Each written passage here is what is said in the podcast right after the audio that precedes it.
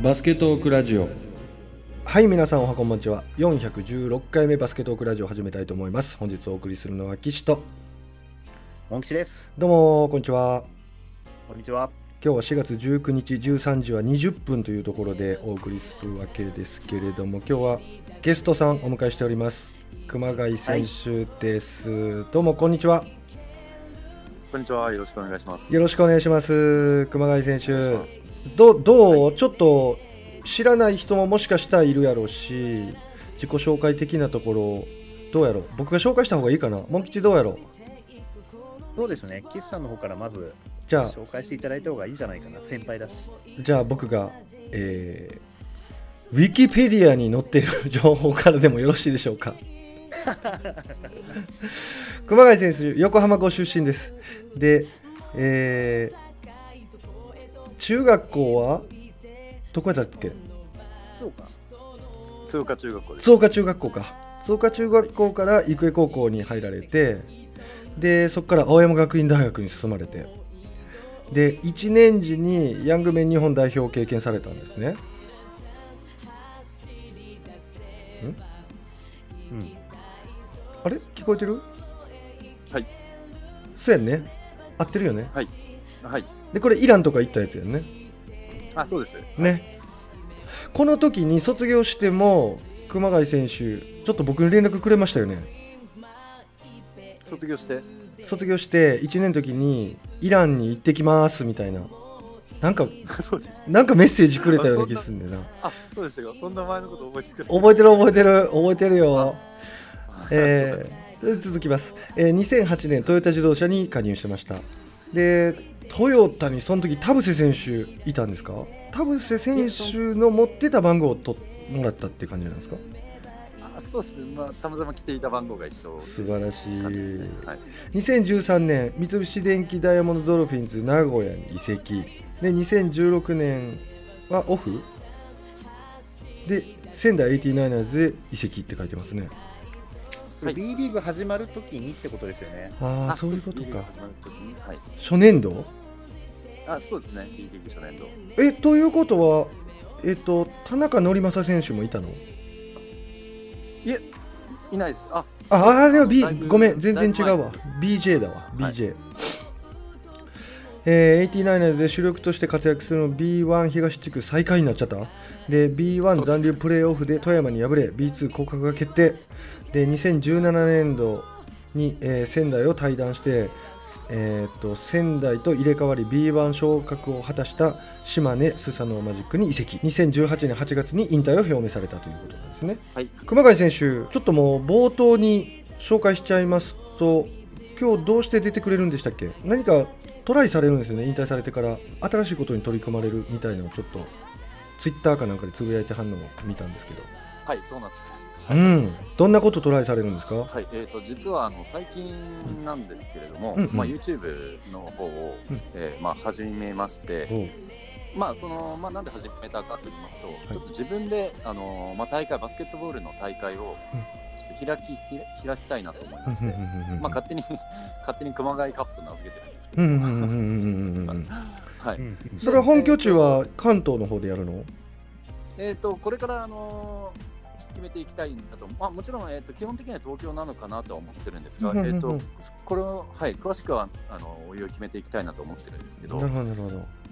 はい、それもちろんバスケット大好きなバスケットボーラーをうん。たくさん集めたいなと思いまして、えー、とそこからまあ YouTube で宣伝していって、うん。あのはい、チャンネル登録者数が、えー、と1万人、えーに達成したところでうん。開催しようとなるほど。思っています。はい。なるほど。1万人登録者達成記念みたいな感じで大会やっちゃうと。そうですね、はい、うん第1回目は、うんはい、なるほど、はい。それをあの、はい、プロジェクトというか、熊谷カッププロジェクトを掲げて、うんうん。まあ、YouTube のチャンネル登録者数をうん募っているところですね。なるほどなるほど。いいですね、まあちょっとコロナでね今大変な時期やけれどもまたこれが収束するまでに今ちょっと準備していただいて大いにバスケを盛り上げていただきたいんですけどカテゴリーはこれ別に問わないの？はい、えー、と基本的には今、えーそういうそういうのはないですね。あーまあ、全選手、え全ーと選手小学校から大人まで。そうですね。はいうんそんな新しいことにチャレンジされる熊谷選手をお招きしての今日はバスケットークラジオの収録になっていきます。えーいろいろね熊谷選手現場にいた選手として意見なんか聞きたいななんて思ってるので途中モン吉くんがいろいろいつもね僕が聞くスタイルでモン吉くんがいろいろ僕に教えてくれるようなスタイルでやってるんですけどなんか気になったとことか気づきがあったらどんどん教えてください。はい、よろしくお願いします。よろしくお願いしま。す。そんな416回にしたいと思います。じゃあ、モン吉くん、始めていきましょそうですね。う。うん、えーっと、今日は、うん、まずは、ちょっとここ数日の間で、ままず引退した選手が何人かと、うん、あとはあの契約がこう解除になった選手とかがいてですね、で特に今後の動向が気になる選手とかいるんで。ちょっとその辺のところの紹介したいなと思ってるんですけど、話始める前にちょっと聞きたいねんけど、織茂選手とかどないなったの、ね織茂選手だ引退のなんかほらセレモニーやるのにさ500万ぐらいのクラウドファンディング作ってるブースターの人いて、はいはいはい。盛大にやろうぜみたいなことになってたやんか。あの先を僕は知らないんだけどはい、ああいう引退される選手ってその後の動向って知ってる？わからないですけど、うん。まあ、どこかでやる予定ではいるんでしょううね、ちゃんとそれは。引退は引退されたの？こうこうはっきりどういうんかな？SNS とかにバッと流れたり、えー B リーグがオフィシャルに情報流したりしたんかな？してないですね。してないんだ。まあ、もう今シーズンで引退ってことはもう引退なんでしょうあね。ーそっかそっか、うん。なるほど。すいません。ありがとうございます。次行きましょいえいえ。うん。で、その女子だと、ううん。有名な2人の選手、うん。結構もう代表クラスの選手が2人一気に引退しちゃったんですけど、うん。あの富士通の山本千夏選手と、おあと篠原めぐみ選手ですね。うんうんうんで、この2人、うん。あのーまあ、女子の強豪校で有名な東京聖徳、うん。中学から一緒だったみたいなんですよね。うん。うん、で、ずーっと高校引退してからも2人揃ってずーっと富士通でやってきて、引退も一緒みたいな感じになっちゃったんですけど、うんうん、ただ2人ともスタメンクラスで出てただけに、うん。まあ、もしかしたらそのコロナでなんか切れちゃったとか、うんうんうん。そのシーズンが終わっちゃったりとか、うんうんうんまあ、そういったところのタイミングっていうのももしかしたら一つのきっかけになっちゃったりしてるのかなって気もしますようんなるほど。3x3 への転向は考えられないの？どうなんでしょうね、篠原選手なんか怪我が多い選手だったんで、うんうんうん。どうかわかんないですけど、うんうんうんうん。山本選手も、でも、どうなんでしょうね、3x3 なのポイント性あるじゃないですか。うんうんうんだから今いきなり転向しても、うん。うん代表に入るのって難しいでしょうからね、まあね今回は。うん。うんうんうん、だからあと4年ぐらい続ける気があれば、その次のオリンピックに向けてっていうことはありかもしれないですしうんう、んうんうん。うんなるほど。もしかしたらどっかの国体とかのメンバーとしては出てくるんでしょうけどね。うんうんうんうんうん熊谷選手なんか 3x3 考えないの？えっ、と、そう、引退した時も、あの、うん。お話もらったんですけれども、うんうんうんうん。やっぱり。はい、あのーそうですそっちの方はあまり考えてなくて、あの申し訳ないんですけど、お断りさせてもらったんですけど、ああ、はい、そうなんだ。うん。えっとそのその理由として挙げられることはどんなことがあるの？とまず、まあ、引退した理由って、まあ、たくさん、うん。まあ、たくさんというか、いろいろあるんですけれども、うんうんうんうん。まあ、自分でなんかいろいろ、えー、とやってみたいことが結構あったので、まあ、その一つが、まあ、さっき言った、えーまあ、熊谷カップ、自分でバスケットボール大会を開きたいうんうんうんうん。っていうのと、まあ、他にも、えー、と何個かやりたいことがあったので、うんうんうんうんちょっとそっちに向かってあのいろいろやっていきたいと思ったんで申し訳ないですけど、お断りさせていただきました。なるほど。うん、あとあの男子だと村上直選手かな、うん。あの京都ハンナリーズにいた選手が、うん。これ洛南出身で同志社かなんか行って、うん。その後 BJ リーグうん、京都とかにずっといた選手なんですよね。うんうんうん対戦されたことあるのかな、熊谷さん。あはいあ、あります。ね、確かすごいスピードのある選手で、はい、うん、えマッチアップもされたことあるんですか？マッチアップはどうでしたか？ね、ああるとは思うんですが、詳しくは覚えてないんですけど、アイシーンにいた選手じゃなかったであしたかそうです、京あ都にいそうです。ねて、去年か一昨年あたりに愛心に行って、また最後、京都でで引退をしたっていう感じでしたんで、うん。あそうです、そうなんです愛心にもいましたね。あはい、その印象が、はい、強いですね。うんうんうん。はい。そうですね。だから、ちょっとタイミング的にはね、皆さん、いろいろ複雑なところもあるんだと思うんで、ま結構残念な知らせではね。うん。あとはヘッドコーチなんかも、ね、北海道、レバンガのヘッドコーチやった内海さんが今回、対談されるっていうことで、まあ、ヘッドコーチ探しが北海道、これからまた大変になると思うんですけどね。うん、うんうん大体いつ再開するかもわからないのに、ヘッドコーチっていうのも大変ですよね。うん。そうやね。まあ、仙台は桶谷さんが続投決まったっていうね、なんかもうそういうリリース出てるんですけど、まあ、そういう中で選手の争奪戦みたいなのもこれからね、うん。どんどんうん。始まると思うんですけど、えー、とまず、いきなりど注目を浴びたのが、マブンガ選手が契約満了って出たことですね。うん。まあ、これは別に契約満了って出てるだけで、うん。まあ、契約は契約で普通にするつもりなのかもしれないですけど、あ継続としてね。うん、もしかしたら。うんうんうんただ、一番私が今シーズン注目しているのは、マイケル・パーカー選手なんですよね。要は千葉の帰化選手として大活躍ずっとしてたんですけど、うんあのギャミー・エドバーズ選手が帰化したことによって、もうパーマイケル・パーカー選手がおそらくチームを出ることになる、うん。どっちかは出なくちゃいけないですから、うんうんうんじゃあ、どこが取るんだろうって話なんですけど、うん。マイケル・パーカー選手、すごく今、高級取りになってるので、うん。金のあるチームじゃないとおそらく取れないんじゃないかなっていうようなうん。話になってるんですよね。うんうん去年とか一昨年はもう帰化選手バブルになっていて、うんうんアイラ・ブラウン選手なんかは1億で大阪と契約したって言われてるんですよね。マジかよ。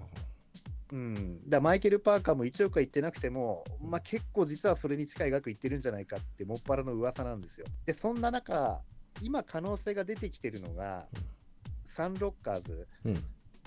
渋谷、うん。これが実は今までずっと帰化選手としてこう囲ってきてたサンバ選手と契約満了になったんで、うん新しい帰化選手を探してると思うんですよね。うんだから、帰化選手がいない、なんていうんだろう、元大企業のチームというか、うんうんうんその辺じゃないと多分取れないんじゃないかな。絞られてくるねそうなってくると元企業チームじゃないとなかなか取れないんじゃないかなって感じがして。うんね、ブレックスとかもライアン・ロスターがいるから、帰化選手として取ることはないでしょうし、ううん。んだここ、すごく注目ですね。うん。しかもサンロッカーズは、このサンバ選手を、まあ、うん。今度契約しないってなったんで、いよいよ本気でうん。ディフェンスできる選手を取りに来ると思うので、なるほど。年齢的には38ぐらいいってるはずなんですよ、パーカーって。う。んうんですけど、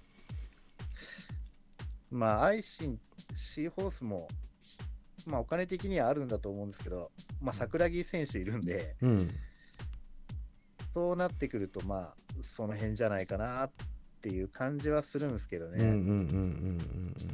うんうん、これは個人的な意見です。うん私がいろんなところからこう聞いた情報で、う んなるほど。どこっていうんじゃなくて、うんうん。自分の考えを混ぜ合わせてこんな感じなんですけどね。熊谷選手にちょっと聞きたいんですけど、はい。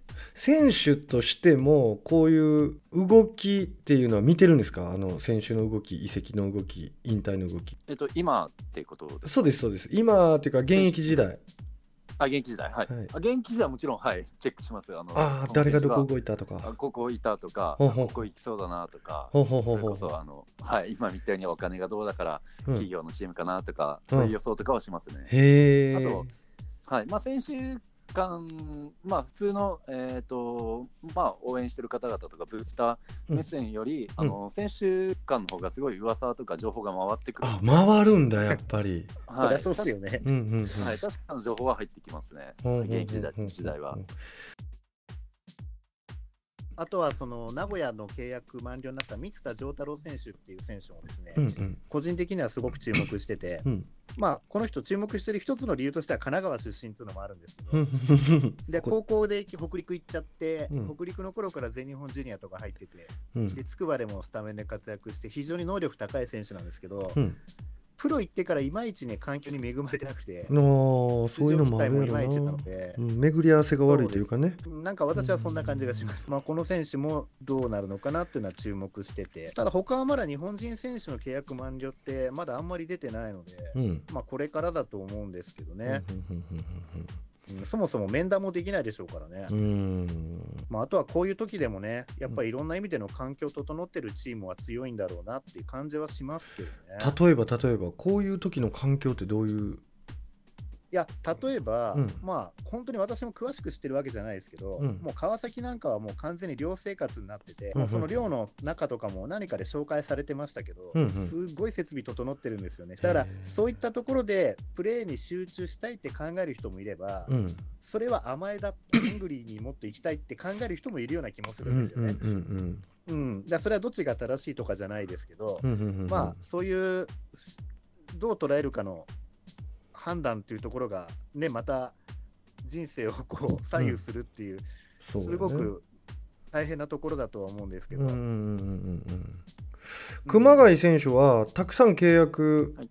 今まで交わしてこられたと思うんですけどもちろん契約の内容なんて言えないと思うんだけどその、はい。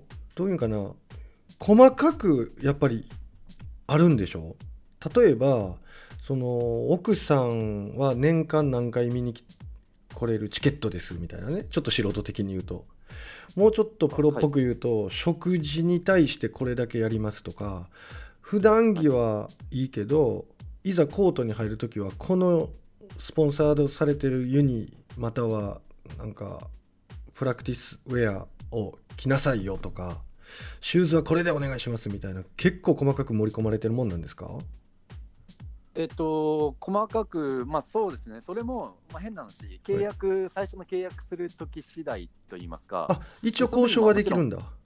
あそうです、そうです。あのまあ、もちろん、あのまあ、大まかで言うと、まあねおまあ、年俸ですね、はいはい。お金はい。の提示があって、はい。でその他に、はい。えー例えば、えーとまあ、なんだろう、まあ、普通の、えー賃貸で、例えばマンションに住んでたとしたら、はい。じゃあこの年俸プラス、えー、とこの家賃もちょっと払ってくださいよっていう、例えば契約あのなるほど。いえー交渉をしたときに、うん。あはい、あいいですよ、いや、それはね、ダメですねとか、じゃあ半分だけならいいですとか、変な話、交渉次第で何でもできるので、なるほど。まあそういう細かい設定とかも、いや、あの僕はこのあのプラクティスウェアとか着なくていいですよね。っていう、例えば最初、交渉、契約を交わし、交渉して契約を交わしているんであれば、別に着なくてもいいですし。なるほど、まあ、そうです変な話最初の交渉次第で全部いろいろ変わってくるので最初え。ーその大事ですね交渉なるほどね。契約っていうのは。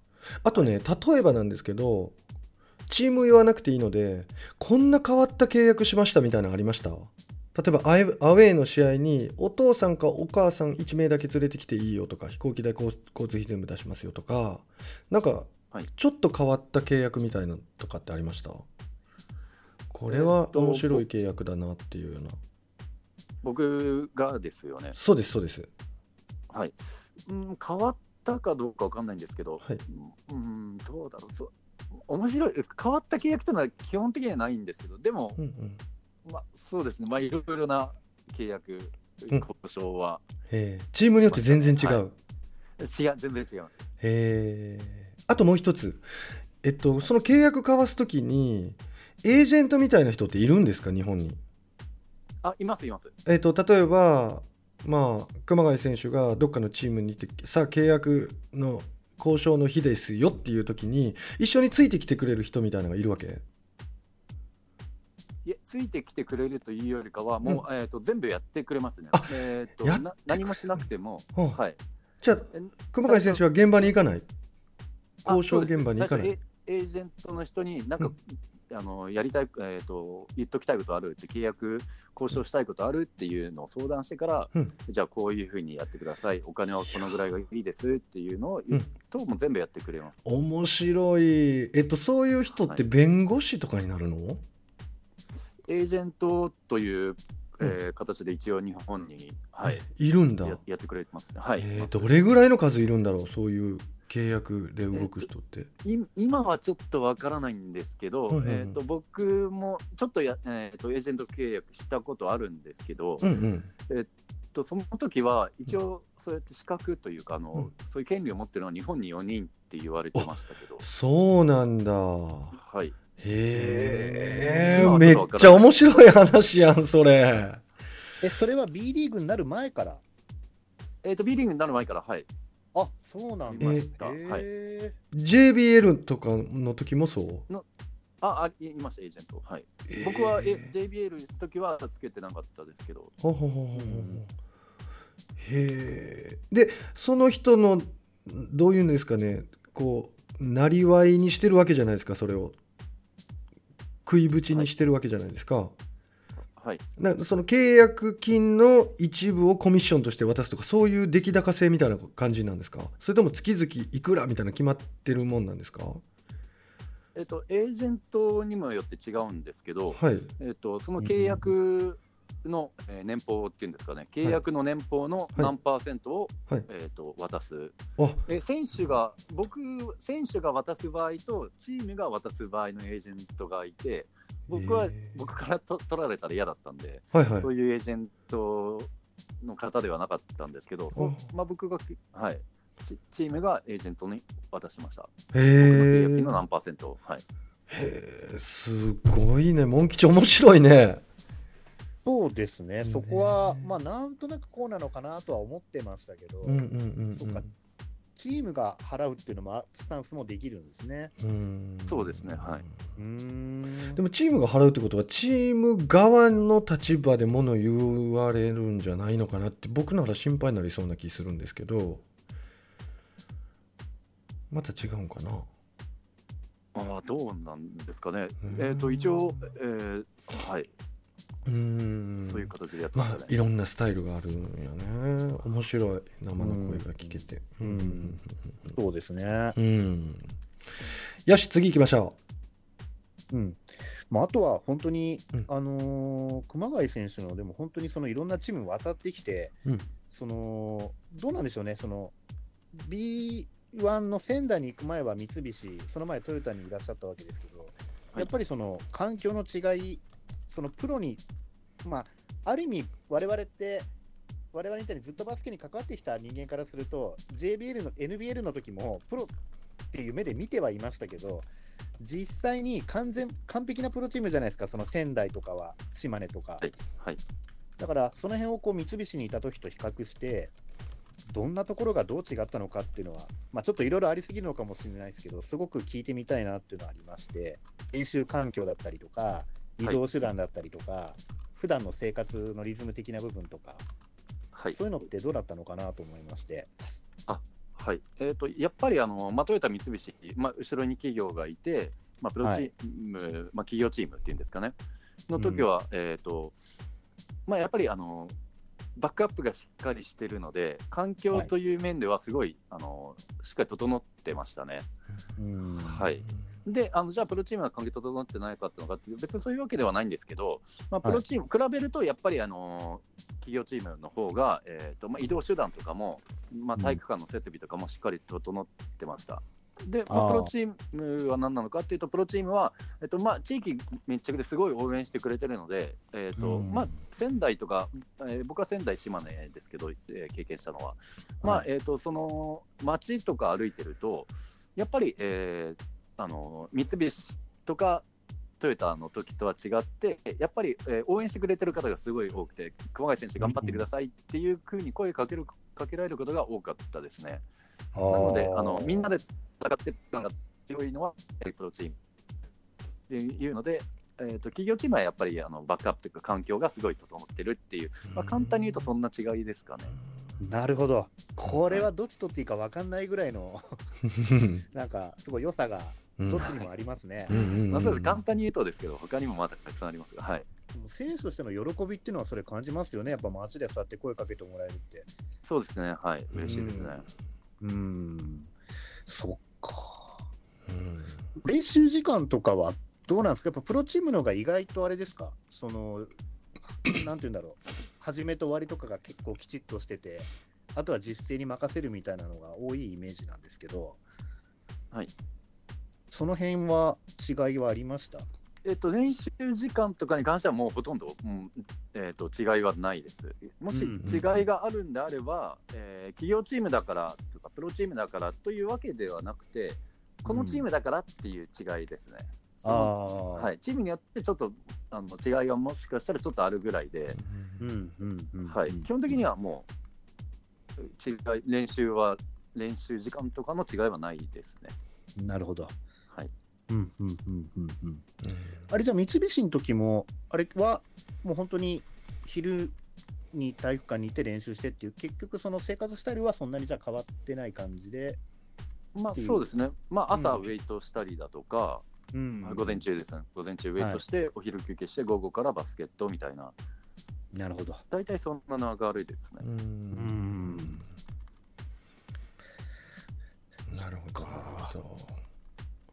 青学と比べるとどうですか、大学。長谷川さんでしたよね、ヘッドコーあチ。そうでした、僕の時は。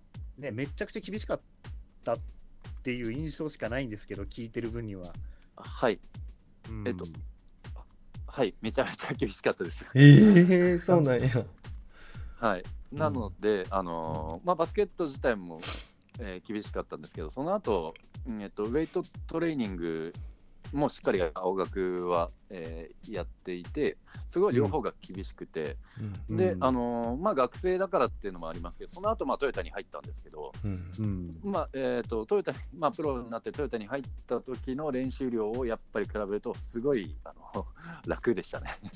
あの やっぱりあのみんな学生で大学1年生から4年生っていう年じゃないのでうん、トヨタに入るとやっぱり22歳の僕のルーキーもいれば、えー35歳とか、えーそういうベテランの方とかもいるので、うんうんううん。んはい、やっぱそれそれに合わせてガツガツガツガツ走るようなことしちゃうとやっぱり、えー体が壊れちゃうので、うんうんうん。あのベテランの方が。うんうんうんうん。はい、なので、えーとねまあえー物理的に厳しくできないっていうのもあるんですけど、やっぱすごい、うんそうですね、あの最初は、えー学生の方がやっぱだいぶ練習量は厳しいと思いますね。うん同じチームでプレーした人たちの中で、まあ、学生の時も含めてですけど、もうこの人のその練習に対する姿勢とか、まあ、はい。ストイックさとか、まあ、本当に憧れというか目標にしちゃいたいなぐらいの、そういった選手っていうのは、熊谷さんからすると、誰です？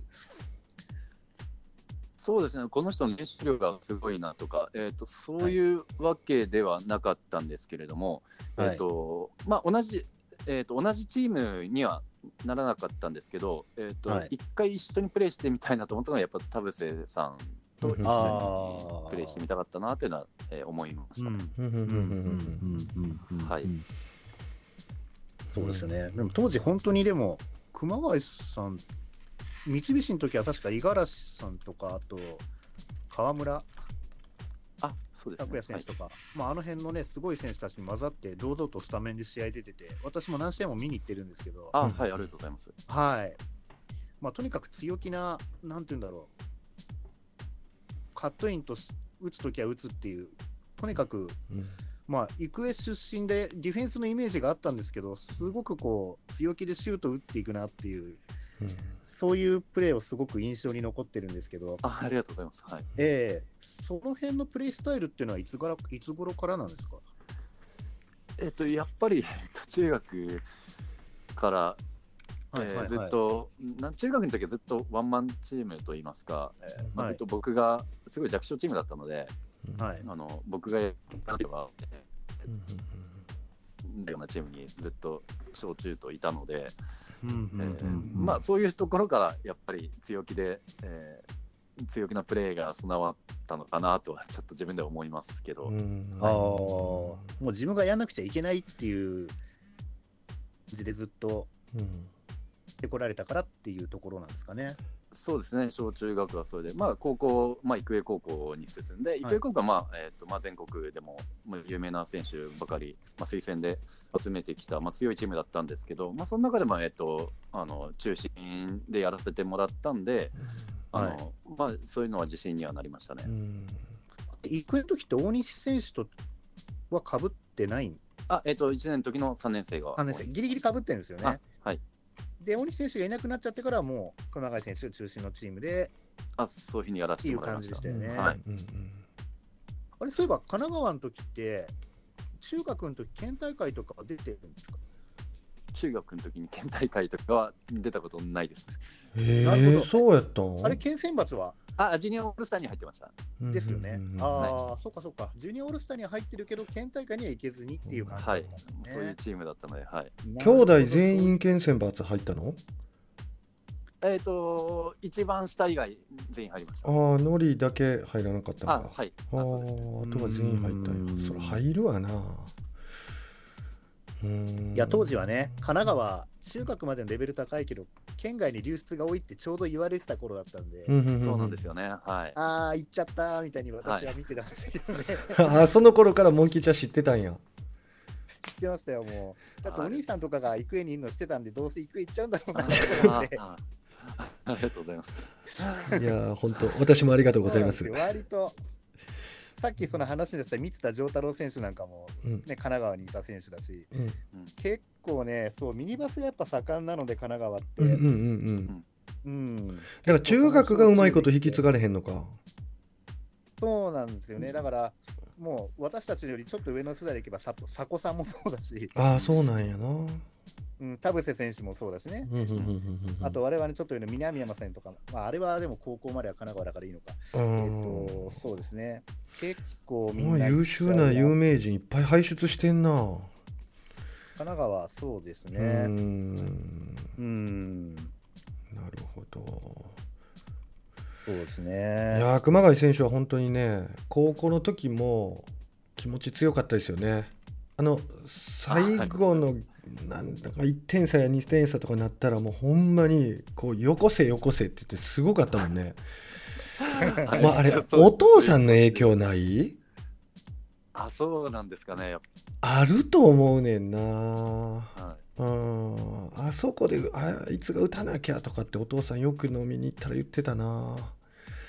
うーんそうとにかく自分に集めろってもう高校の時からそういう意味ではプロ意識高かったよねなかなか言いにくいよねああいうことってあ、そうですかね。うーんでもそういういやなんか上の2人のお兄さんと比べると、プレイスタイルすごい違う印象あるんですよね。違うよねあ、そうかもしれないうんです。うんうんどっちかというとインサイド系ですもんね、2人。あ、上のそうですね。ははい。はい、中大にいるとき何台何回も試合見てたんですけど、うん割と地味にこう、ね、リバウンドとか食らいついたりとか、うんうんうんうんどっちかっていうと、ペイントライン際に強い印象があったので、うんうんうんうん、だから高之選手に関してはもうガンガン外から行くし、うんうん場合には一番的なポジションみたいなところにいるときもあるし、なんか本当、何でもやるなっていう感じを。見てましたけどね。はい。うんなんか一番やっぱシュートはさ、えっと、4人の中で一番上手だったような気するよね。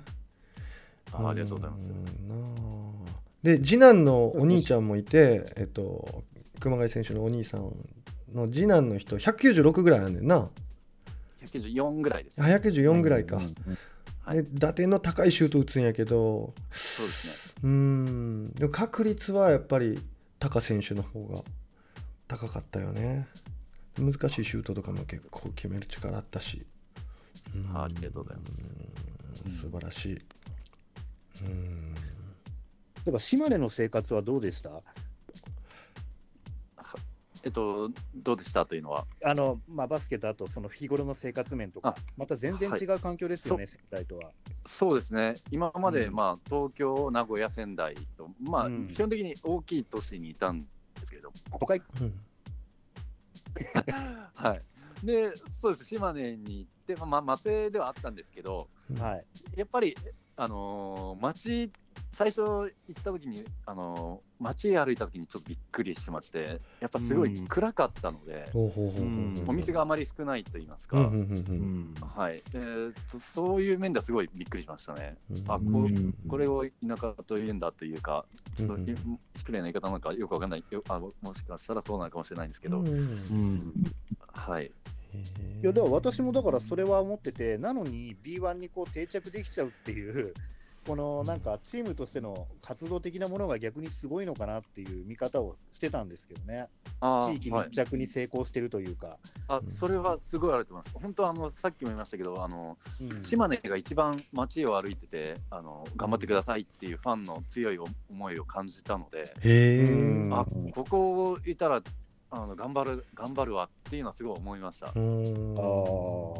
い、すごい熱いブースターの方ばっかりなんで、これビラ配ったりとかも自分でされたりも？あそういう活動も、はい、しますね、ですよね。チームで。うん。はい、うそうですよね、そういったところがやっぱり大きくプロ選手として変わったところってことですよね、B リーグになってから。はい。うんあとはその引退された時のことなんかもね、実は、ね、やっぱり普通に、ね、ネットとかではパッと出ちゃうだけなので、そうやねうん、そこはすごく、まだまだね、確かあれ、青学で広瀬選手かなんかと同期でしたっけ？あ、そうです。そうですよね。だからまはいだバリバリベテランとはいえ、ね、同期でやっていらっしゃる方もいる中での引退なので、うんなんかこう、引退した、まあ、まあ理由というか、なんかきっかけとか、なんかいろいろ感じてることを、当時はどんなだったのかなっていうのは、正直伺ってみたいですよね。うんはい。立ち替えなければ。あのーまあ、さっきもちょっとおつ、あのーお伝えしたんですけど、うん。まあ、まあ、そう正直引退するときにあの、うん。オファーはもうま何個かありがたいことにちょっといただいて、あそうやそれも、まあ、もちろん迷ったんですよ。あの、あのーすごいいいチームからやりたいなと思うチームからちょっといただいたんで、ちょっと迷ったんですけど、まあうん。えー、とその時33かな、33歳だったんですけど、うん。うん。はい。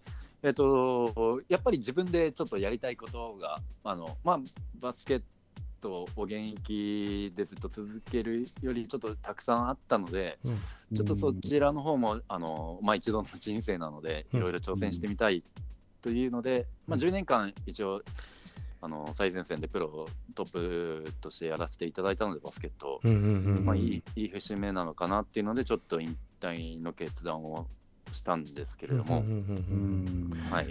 今からはやっぱりコートに立ってでバスケットを牽引していく立場からどんどん育成していったり、えーいう方面にシフトしていったっていうことですかね。そうですね、育成というと、まあ、ちょっとまたちょっと違うのかもしれないですけど、うん。やっぱり、えっ、と、まあ、そうですね、バスケットの普及もそうですし、ま盛り上げていきたいみあ、はい。盛り上げていろいろ、はい、うんうんうんうんうん。みたいなという、はい、うん。気持ちですねだからさその今自分がこう、えー引退されて立場を変えて、えーバスケットを盛り立てていくっていうことに結構こう意外な角度とか意外な人たち子供たちも含めねいろんな人たちが熊谷選手の後を追いたいな憧れるなって思われてると思うんですよ。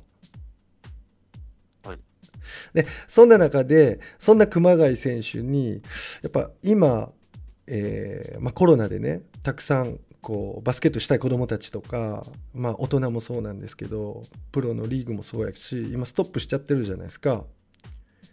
どういう気持ちで、えーこのコロナの被害と向き合えばいいでしょうか？コロナもどうしようもないことなので、うんうんうんあのはい、一個人がどうにかできる問題ではないので、やっぱり、えーまあ、安静に収束うん。を、うん、まあ、待つっていうのが、まあ、一番ですし、うん。で、その終わった時に、収束した時に、うん。えーやっぱり、えー今、バスケットがなくて、みんなバ、バスケット好きは寂しい思いをしてるじゃないですか。うんうん。はい、で、その時に、やっぱり、えー娯楽を与えてあげたいというか、うんうん。バスケットを、はい、うんっていうので、あの、あの一番最初の話に戻ってしまうんですけど、あのうん僕のその、僕主催の大会のプロジェクトうんというのを今、企画はじを始めたんですね。なるほどなるほど。